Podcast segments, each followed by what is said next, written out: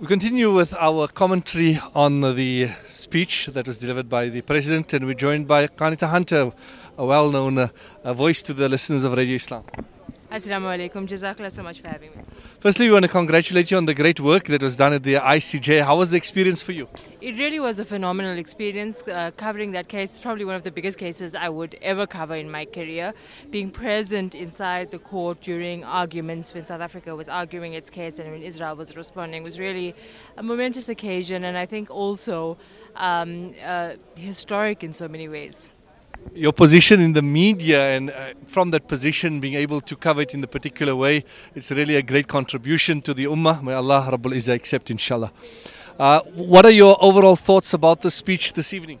I think that uh, we have forgotten what SONA is like without the theatrics of the EFF and the disruptions that has become commonplace for a long time. To so to have a speech without that seems a little bit odd, but but also um, important for us to listen on on the pre- uh, to what the president's saying to understand what his election message is going uh, to be and what it is.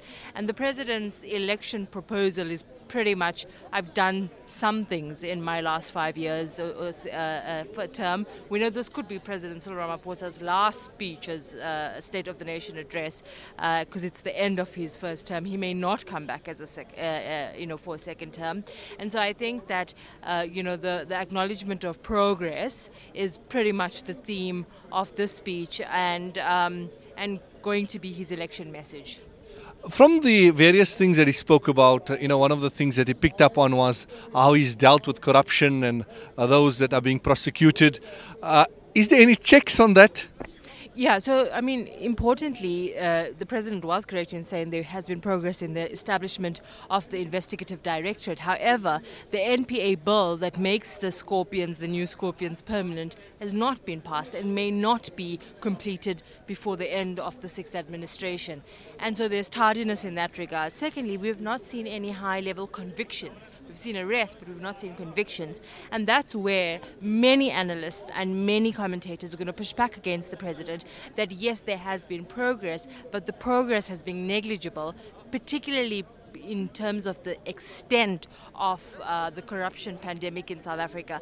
The president also referred to state capture as if it was something he was far removed from, when the Zondo Commission has reminded us that he was the deputy president during state capture and he was the head of the ANC's deployment committee, which was very integral to the nexus of state capture. And so when he speaks here tonight, it's as if he was not here during that period. There was a lot of reaction uh, when he spoke about uh, the national health and the fact that it's on his desk and he needs to get through with it. What are your thoughts on it, and will it result in doctors leaving the country? Yeah, so the National uh, Health uh, uh, NHI uh, bill is so controversial, particularly because it is not taking into account the reality of the South African public sector, uh, the public health care sector. And so, as a result, you're seeing the ANC applaud it because it's you know universal base, uh, uh, access to healthcare, which in principle is really good.